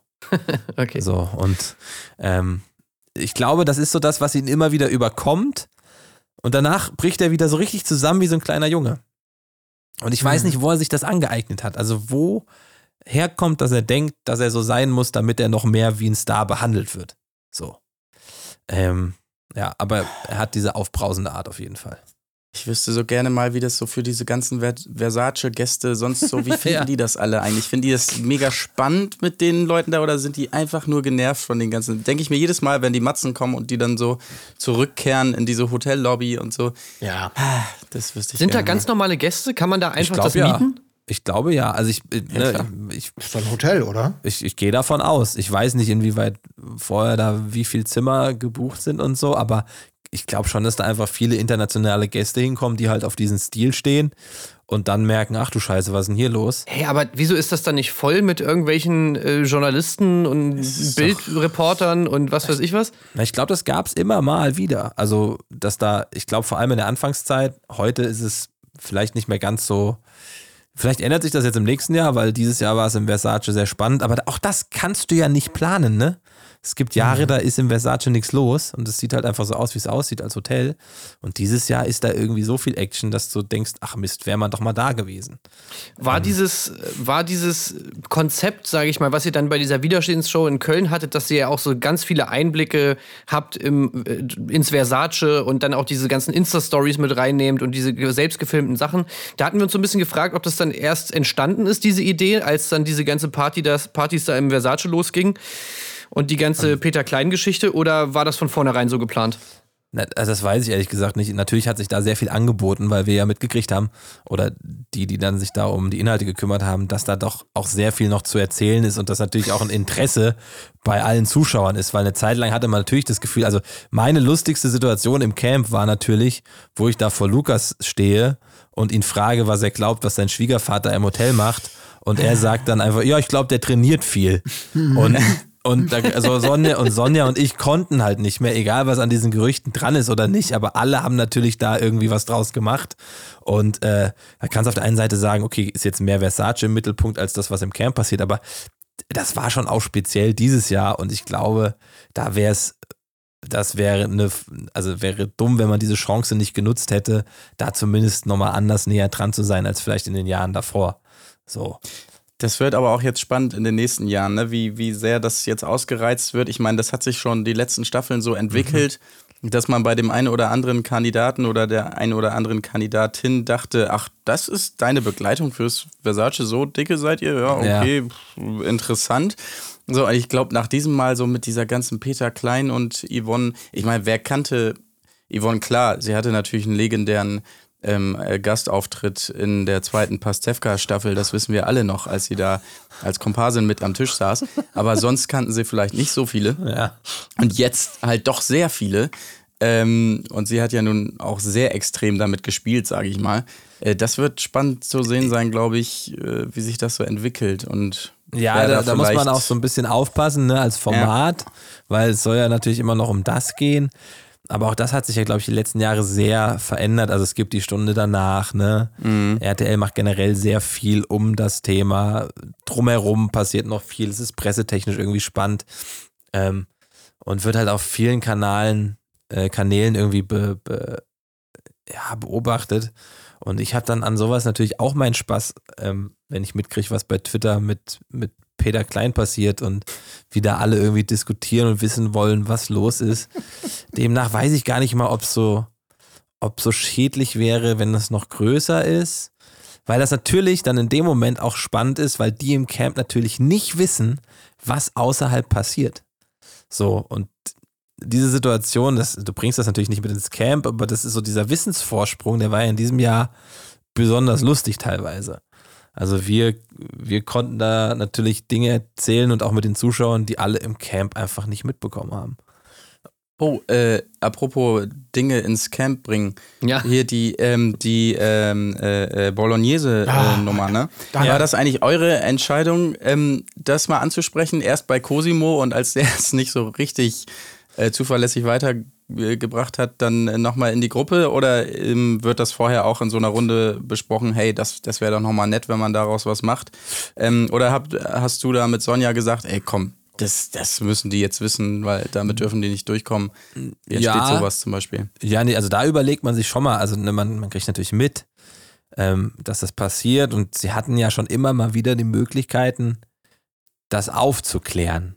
Und man hat ja auch ein bisschen Zeit gelassen, dass die es von sich aus hätten aufklären können. Und wir haben, glaube ich, dann das erste Mal darüber so ein bisschen geredet bei der Dschungelprüfung. Und äh, haben da natürlich mal mit Jamila, weil ja klar war, Jamila ist diejenige, die da eigentlich nicht so die treibende Kraft war. Und dann war, war, war Cosimo der, der das aber auch so aufgenommen hat. Ja, gut, okay, ist halt so, ne? Ähm, und dann ist das ja so ein bisschen verpufft. Und natürlich haben wir da auch ein Interesse, das irgendwie aufzuklären oder zumindest die nicht damit durchkommen zu lassen, weil das ist natürlich dann aus einer gewissen Sicht schon interessant. Wenn es fünf Tage später passiert, ist es vielleicht nicht mehr so brisant, wie wenn es zwei Tage später passiert. Und ich fand die Nummer schon scheiße. Also vor allem auch in Kombi mit dieser Zuweisung von, von Attributen selbstlos und Claudia nimmt das so dankbar war an so und sagt, schön. und das war, und da sitze ich auch und da bin ich auf einmal auch wieder nur Zuschauer und reg mich wirklich unfassbar auf, dass die das nicht aufklären in diesem Moment. Und natürlich gehe ich dann so ein bisschen auch als Zuschauer da rein und sag, ey, was war da eigentlich? Und du hast, also als, und als ich dann anspreche und sie versucht, was? Ja, Hm? nein, Nö, nee, ich nee, no, nee, habt ihr noch nicht? Ah ja, nein, nee, haben wir noch nicht. Ah, ja. Und dann, dann halt leider, in Anführungszeichen leider, Cosimo, der das dann auch wieder so, ja, ja, das mit der Bolognese, das hat nicht gestimmt. So. Ja, aber, der ja, das so warum leiden- denn jetzt Cosimo? Warum ist nicht Ja, jemand anders da? genau, genau Ja, das, so. das ist mit glühendem Eisen zurück ins Genau. Camp trägt. Und Ja, genau. So. Und es war einfach. Und aber Cosimo hat das, glaube ich, am Feuer, als wir die Verkündung hatten, auch nochmal so, ja, ja, das hat nicht gestimmt und alles, hm, okay. Und dann hast du aber in Gesichtern gesehen, Papis war so richtig so, what? Und danach ging es ja dann nochmal rund. Und klar, sowas, Dank, ja. sowas, ne, das war ja auch dann der Auftrag aller und bei Twitter war ja auch die ganze Zeit Bolognese-Gate und also da, wenn, wenn wir das nicht, das nicht irgendwie aufgelöst hätten oder da reingetragen hätten, dann wären wir ja auch irgendwie einer gewissen Verpflichtung nicht nachgekommen. Und mir hat das dann in dem Moment schon eine, eine diebische Freude bereitet, das da irgendwie anzustoßen. Also ich konnte kaum schlafen in den Tagen. Weil ich wirklich dachte, mein, mein Gerechtigkeitskompass, der ist so im 360 Grad Ja, wirklich. durchgedreht, wusste gar nicht, wo er stoppen soll. Und es passiert ja auch selten, das muss man ja mal festhalten, dass das äh, nie, dass spitzzüngig kommentiert wird und mal eine freche Frage äh, basierend auf dem, was alle wissen, das ist ja, Standard. Das gehört beim Dschungelcamp ja dazu. Aber dass Ja. man selber sozusagen Stories anregt oder dass ihr in dem Fall mal irgendwie jemanden zur Seite nehmt, vielleicht auch hier Jamila, geh mal, mal gucken, wie du damit jetzt umgehst, äh, Ja. mit dieser, mit dieser Konfrontation so. Ähm, das ist ja, da muss man ja schon sehr, sehr aufpassen. Aber das kann ich mir vorstellen, wie ein das unter der den Sophia Tomalla-Style. brennt, ne? Ja, Genau, die Sophia Tomalla macht das ja regelmäßig sehr, sehr gezielt. Ähm, Sehr subtil, aber ist- auch im Gegensatz Ja, sehr euch. ganz subtil. Aber nee, es ist so, es ist so, ne, das waren so Kleinigkeiten, die da vielleicht dann doch auch ein bisschen anders waren als in den Jahren zuvor. Und irgendwie ist das ja auch schön, wenn es da so, so mini kleine Veränderungen gibt, die ja auch allen dann Spaß machen. Und ähm, wir haben ja auch dieses Gerechtigkeitsgefühl und ich kann dann da auch nicht reingehen und so tun, als ob nichts war. Aber es ist so lustig, dass eine, ein Essen, was nicht da war, eigentlich am Ende größer war als ein Essen, was gegessen wurde. Also, Ja. Weil die Pizza war dann irgendwann nicht mehr so wichtig. Dann war, und ich fand die Jungs und vor allem Gigi hat es halt straight gemacht. Nö, hab ich gegessen, hatte ich Bock drauf. Fertig so. Dass der damit auch so durchgekommen ist, ist schon auch krass. Aber auch, äh, weil er halt eben gesagt hat: Ja, Leute, mal hab, hab ich Ja. das gemacht. So, was wollt ihr denn? Ja, fertig. So. Aber das ist dieser, das, das muss man sagen, ob das jetzt wie, wie gerecht es ist. Ja, man verzeiht das ja, Ja. Gigi, das haben wir im Podcast ja auch festgestellt, dass er mit dieser spitzbübischen, äh, authentischen Art, ja, kannst du bringen, aber man male sich nur aus, wenn, wenn Lukas Cordalis das gemacht hätte. Ja. Äh, vom Wording exakt gleich, den hätten sie ja ans Kreuz genagelt. Ähm, ja, auf jeden Fall. muss man ja mal so sagen. Das ist, also Gigi hat, hat auf jeden Fall ähm, den, den, schon den, den leichtesten Claim für sich so gehabt. So zu Ja, sein, wie jeden er Fall. ist und damit im Zweifelsfall mit so einem sympathischen Lächeln und dieser Spitzbübigkeit dann auch durchzukommen. Ähm, mit Dingen, wo andere Leute scheitern würden. Ne? Also, Aber halt auch eben mit einer gewissen Intuition. Das fand ich bei ihm Ja, so schön, weil ja, sein, Fall. Umgang mit Themen, wo du sagst, jemand wie er ist da vielleicht noch mal ein bisschen anders unterwegs, dass er mit Jamila so toll ne, umgegangen ist ähm, als, als Frau oder in der Mutterrolle oder auch mit Julina, als sie dann erzählte, dass sie da diese Geschlechtsumwandlung hinter sich hat und er sofort so, ey cool, ne, also er hat so sehr oft vielleicht mit Klischees gebrochen, die man von so jemandem in Anführungszeichen eher erwartet hätte, weißt du? Und das hat ihn, glaube ich, sehr, sehr nach vorne auch gebracht, auch weil er, weil er da ohne Filter, ohne genau das, was halt vielleicht man Lukas vorwerfen könnte, reagiert hat. So. Und meiner Meinung nach auch immer sehr richtig reagiert hat. Und auch richtige Fragen gestellt hat. Wie ist denn Oliver Kahn im Bett zum Beispiel? Glaubt ihr, er darf wirklich ins Stadion zur Champions League? Nee, Wird ich- Claudia ihr Wort halten? Nee, ich glaube, sie werden kritisch. alles verhindern. Also sie werden versuchen, dass das nicht passiert und vor allem nicht in die Presse kommt. oh Gott, wäre das schrecklich. Das wäre so schade, ey. Das wäre wirklich, ja. Ey. gab's eigentlich irgendwas, was dich, äh, war auch eine Frage, glaube ich, äh, finde ich nur gerade nicht wieder, was dich so richtig überrascht hat, als du ankamst, jetzt mal, al- also abseits von Kandidaten, aber als jemand, der das Dschungelcamp auch nur aus dem Fernsehen kannte bis dahin, also sowas Banales wie wirklich, ach krass, wie klein ist das Camp oder äh, Ja, das ist jetzt Wie? Jetzt hast du es leider schon gesagt, aber das war wirklich Ah. das. Das war wirklich die, die Größe des Camps. Ich bin, ich bin, ähm, warte mal, ich bin an einem, was war der? Egal, ich bin an einem, wann bin ich gelandet? An einem Sonntag, Montag, Dienstag. Ich weiß es nicht mehr. Ähm, genau, ich bin an einem Sonntag gelandet, glaube ich. Und das erste Mal im Camp war ich dann am Montag. Und bin dann halt rein, ne, also wir haben ja auch nicht oft die Möglichkeit, uns das wirklich anzugucken, weil ab einem Tag sind die halt ja auch da drin. Und, das, Mhm. und vor der Produktion wird auch nochmal alles getestet mit so, wir haben einmal eine Prüfung durchgespielt mit, mit Testkandidaten, auch für mich, dass ich nochmal so ein Gefühl für alles kriege, wie ist das so? Ähm, und ne, da wird auch so ein bisschen Testbetrieb nochmal gefahren. Ich glaube, es gab Jahre, da wurde sogar mehrere Tage vorher, um auch allen wieder die Möglichkeit zu geben, reinzukommen in diese Routine, dem Schnitt. Ne? Also wurde vorher wirklich Ja. ein Fake-Camp gemacht, aber unter halbwegs realen Bedingungen, auch Kameras, Kameratechnik. Ähm, und deswegen hast du eigentlich nicht viele Möglichkeiten, da mal in dieses Camp zu gehen. Ähm, und dann war ich an dem Montag, glaube ich, war ich dann drin und du gehst da durch und das ist nicht viel. Also da, ich verstehe schon, warum die sich irgendwann die Köpfe einhauen, wenn du da mit zwölf Leuten, beziehungsweise auch in diesem Jahr mit zwölf dir nicht so ganz bekannten Menschen unterwegs bist und auf diesem engen Raum klarkommen musst. Und das, das, das Lagerfeuer an sich ist auch viel kleiner, als man das im Fernsehen wahrnimmt. Weil du natürlich diesen Blick in den Dschungel hast und da hoch und wenn du dann aber da stehst, dann ist das eine ganz kleine Runde. Ich weiß nicht, wie, wie, wie groß ist das? Vielleicht vier, fünf, vier auf vier Meter da unten drin. Also es ist wirklich klein und das hat mich am Anfang überrascht. Und Wie ist denn das generell so? Also kannst du mal so ein bisschen das Camp beschreiben jetzt mal, was ist so um, um diesen, den Platz, den man immer so sieht, drumherum? Wie ist das so aufgebaut? Äh, also da hängen natürlich in den Bäumen viele Kameras so, aber die nimmt man, glaube ich, relativ schnell nicht mehr wahr, weil die auch einfach sehr versteckt sind.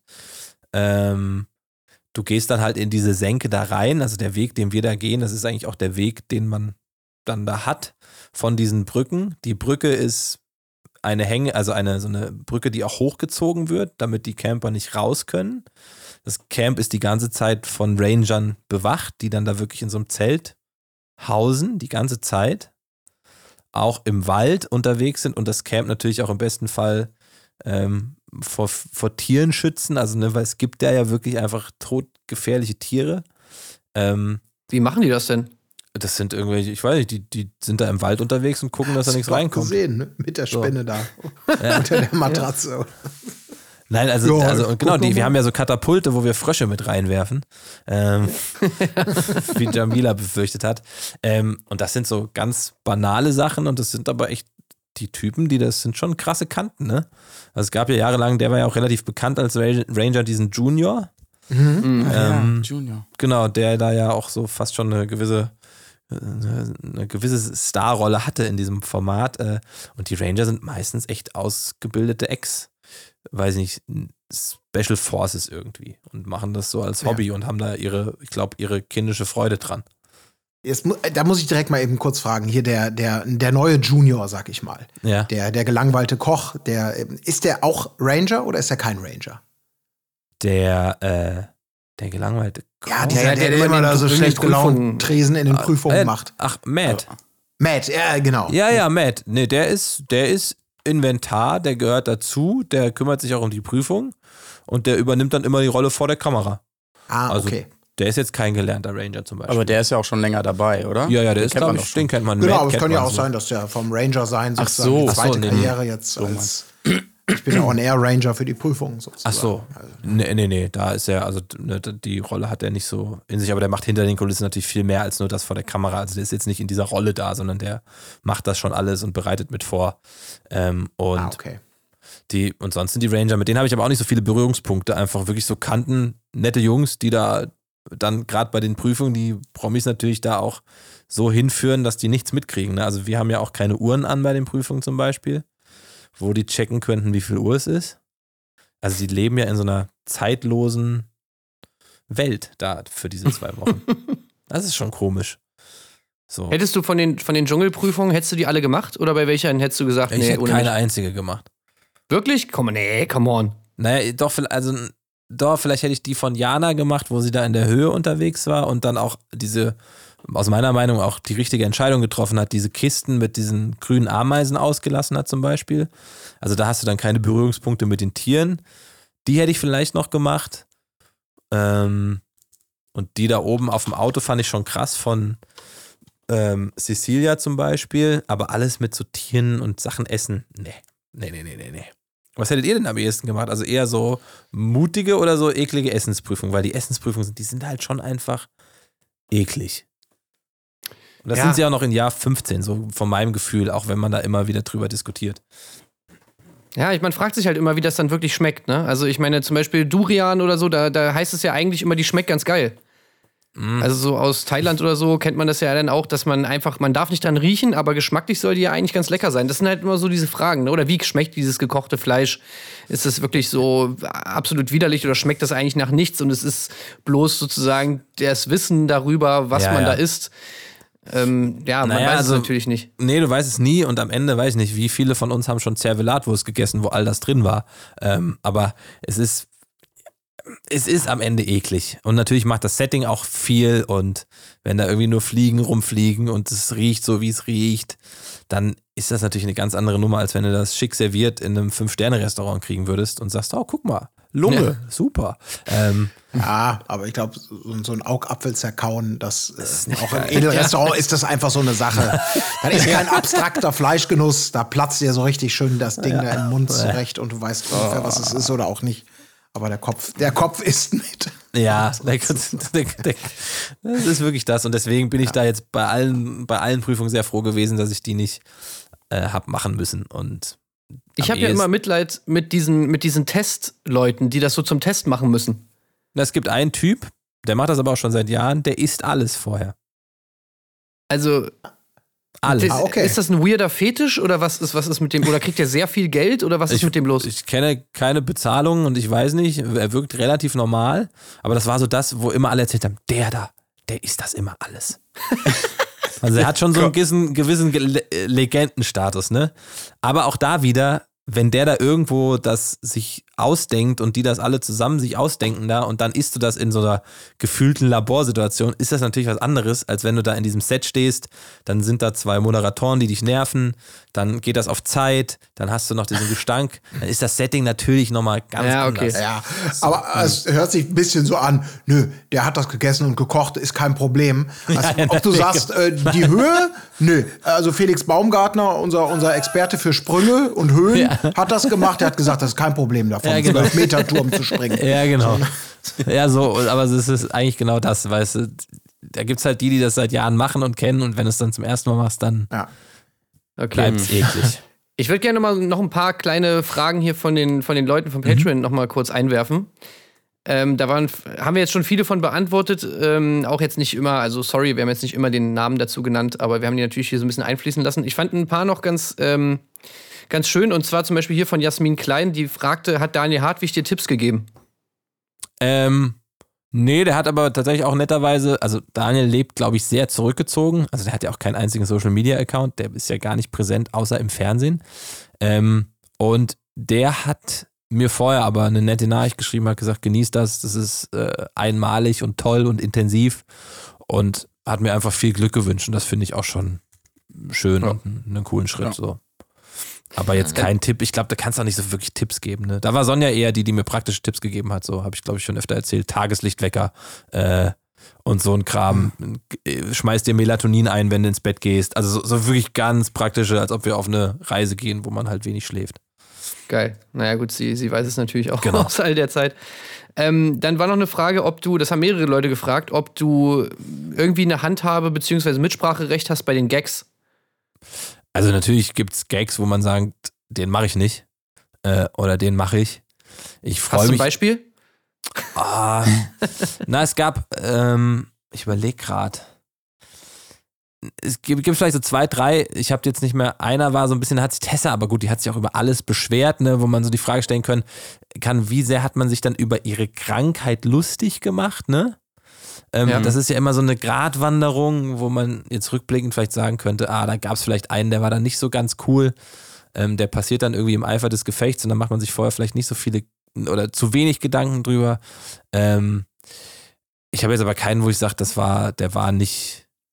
Ich glaube, also, ne, wenn es auch so in Richtung geht, wenn man sich über jetzt den, den, den, also wenn man nicht sich über den Tod lustig macht, aber irgendwas macht in Bezug auf den, den Papa von Lukas, so, ne, also gibt dann so, so Zonen, wo ich sage, da, da würde ich ungern hin und das würde ich eigentlich ungern tun. So. Der Köppen die Diva. Ich, Ja. Okay, ich schreib's Nee, noch da- mal da- um. da sonst noch schreib ich noch Wünsche mal um. daher. Nee, und ähm, sonst. Daniel hätte es gemacht. Ja, genau. der Okay, hat das dann alles, zurück, der hat alles gemacht.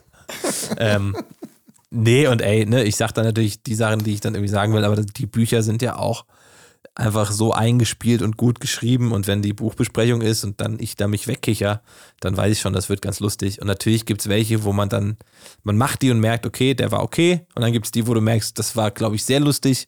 Und dann gibt es die, wo du merkst, okay, das hat jetzt nicht so funktioniert, aber das gehört ja auch dazu. Und auch da habe ich ja dieses Jahr eher, das muss ich schon sagen, noch gelernt. Ne? Und auch die Autoren, auch wenn das Autoren sind, die haben ja noch nie, einer, mit dem habe ich viel schon zusammengearbeitet, aber mit den anderen noch kaum.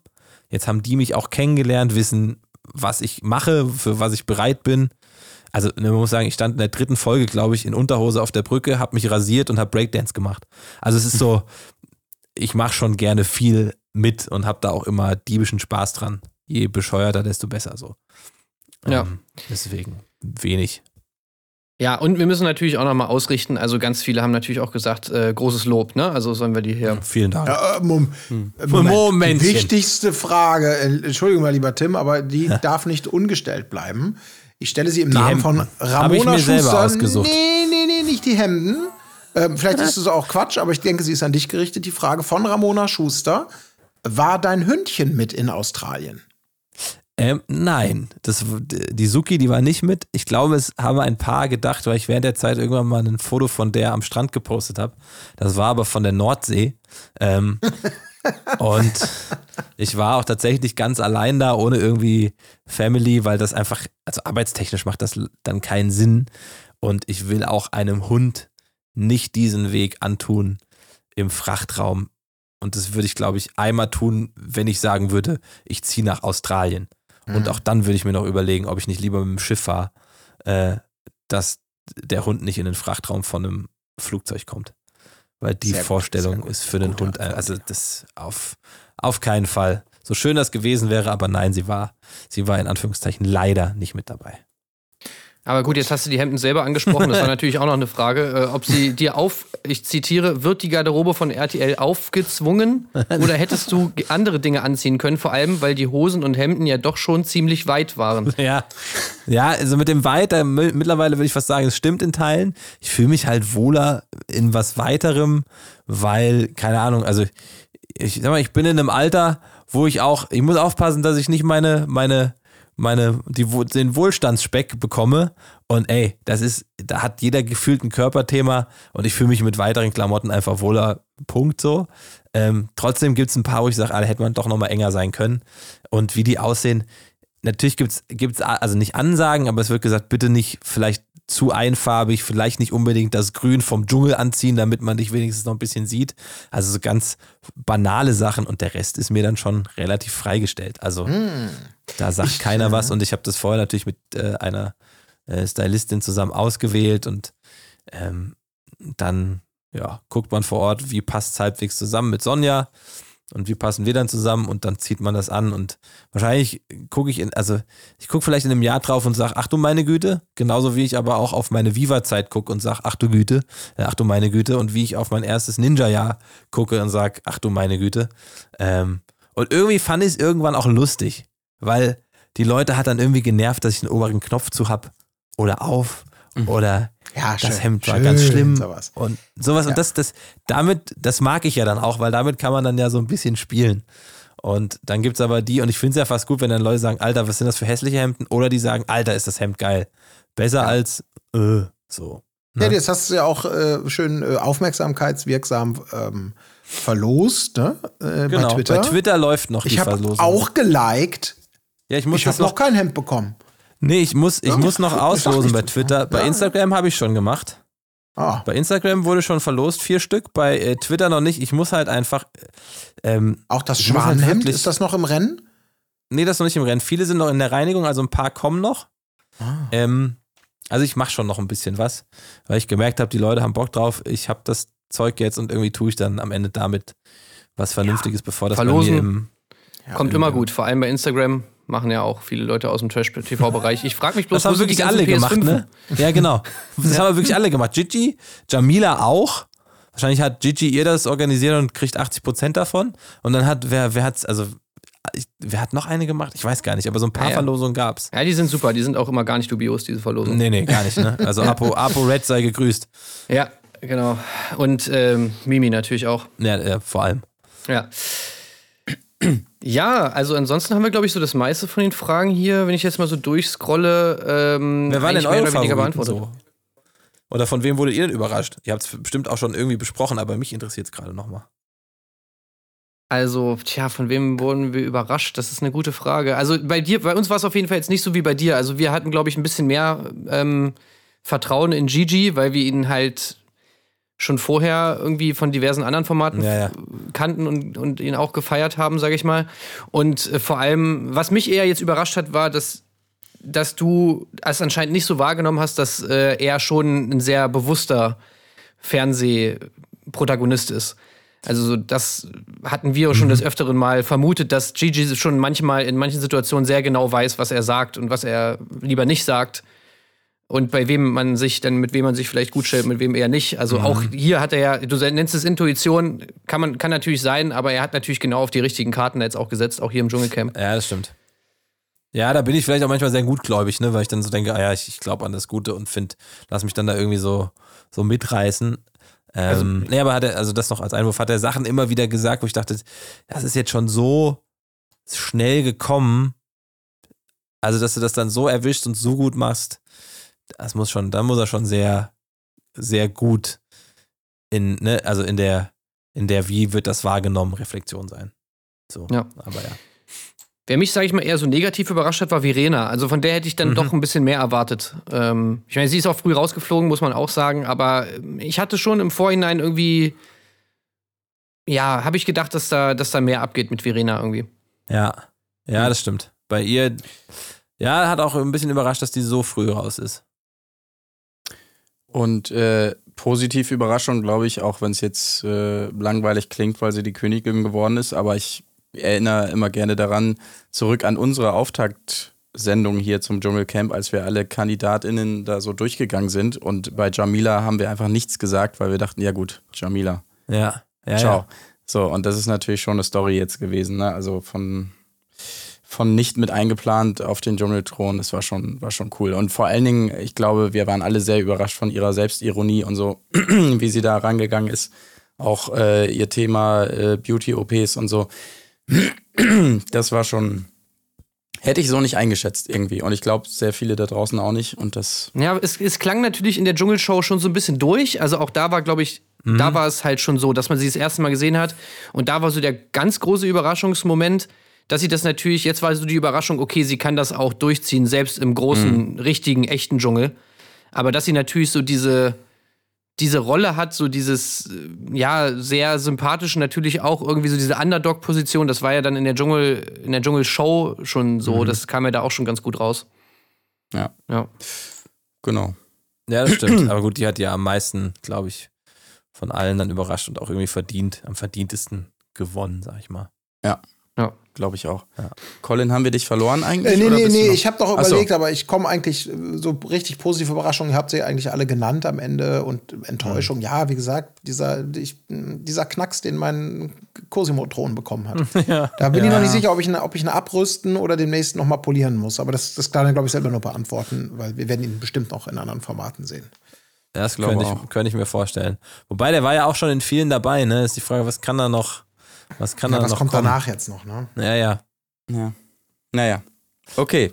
Aber dann haben wir, glaube ich, tatsächlich, ich habe auch ein paar parallel hier noch mit drauf geschielt, ähm, alle unsere eigenen Fragen und auch die der Patreons weite, weitestgehend abgearbeitet. Ähm, klingt falsch, aber äh, zumindest untergebracht, sage ich mal.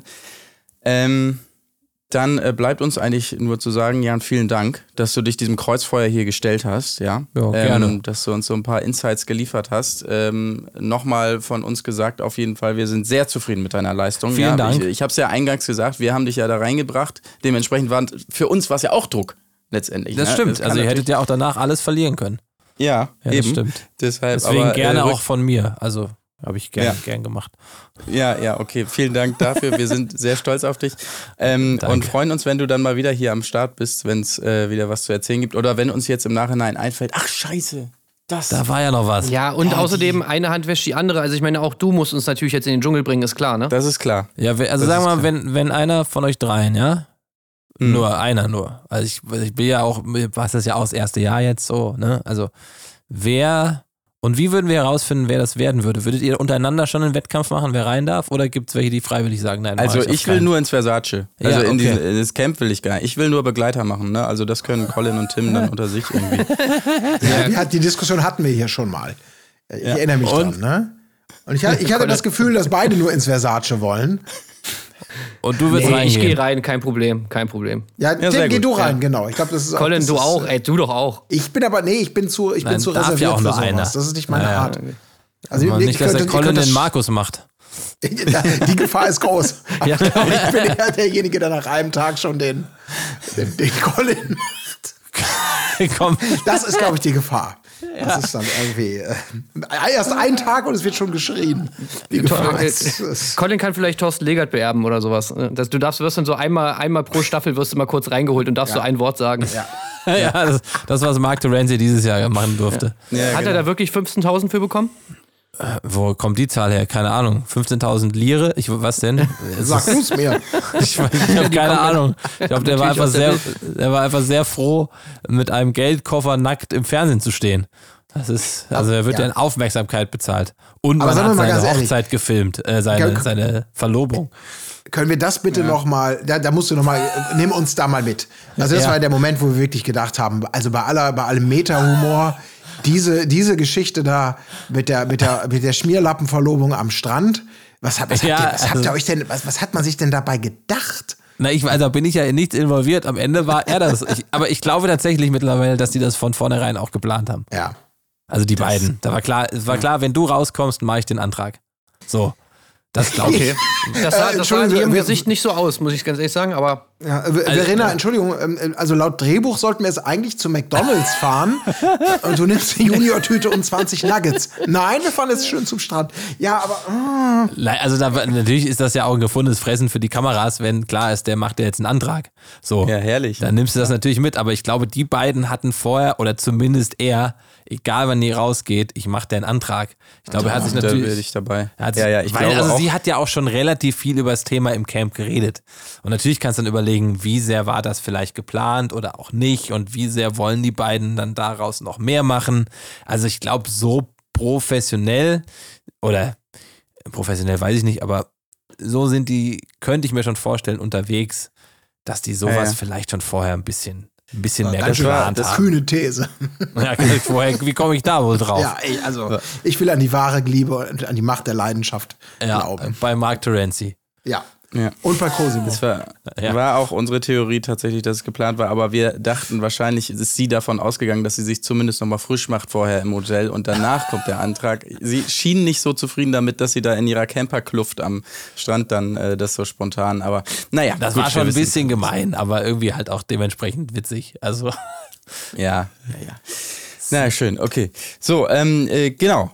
Äh, dann, äh, ich, ich moderiere jetzt nicht nochmal ab hier. Das, äh, die Nummer habe ich quasi schon Das ist durch. äh, erledigt, äh, möchte ich sagen. Aber trotzdem nochmal vielen Dank auf jeden Fall, dass du am Start warst. Ähm, wie gesagt, großes Lob von uns und von Vielen der Dank. Community seien nochmals ausgerichtet. Ähm, alle waren sehr zufrieden und wir freuen uns, glaube ich, alle sehr drauf, wenn es nächstes Jahr weitergeht. Colin, ich habe jetzt. Nee, das nee, nee, jetzt nee, Noch nee, ein- Marc, wir haben noch. die Gelegenheit Komm, nur einmal. Nachklapp. Sorry, Also, Nachklapp. ist das hier Columbo? Nee, oder? ich muss jetzt eine, ein, ein, also eine, eine Frage hätte ich dann schon noch. So, pass mal auf. Jan, ganz ehrlich. Ähm, der augenscheinlich, das habe hab ich zumindest mal aufgestellt, die These.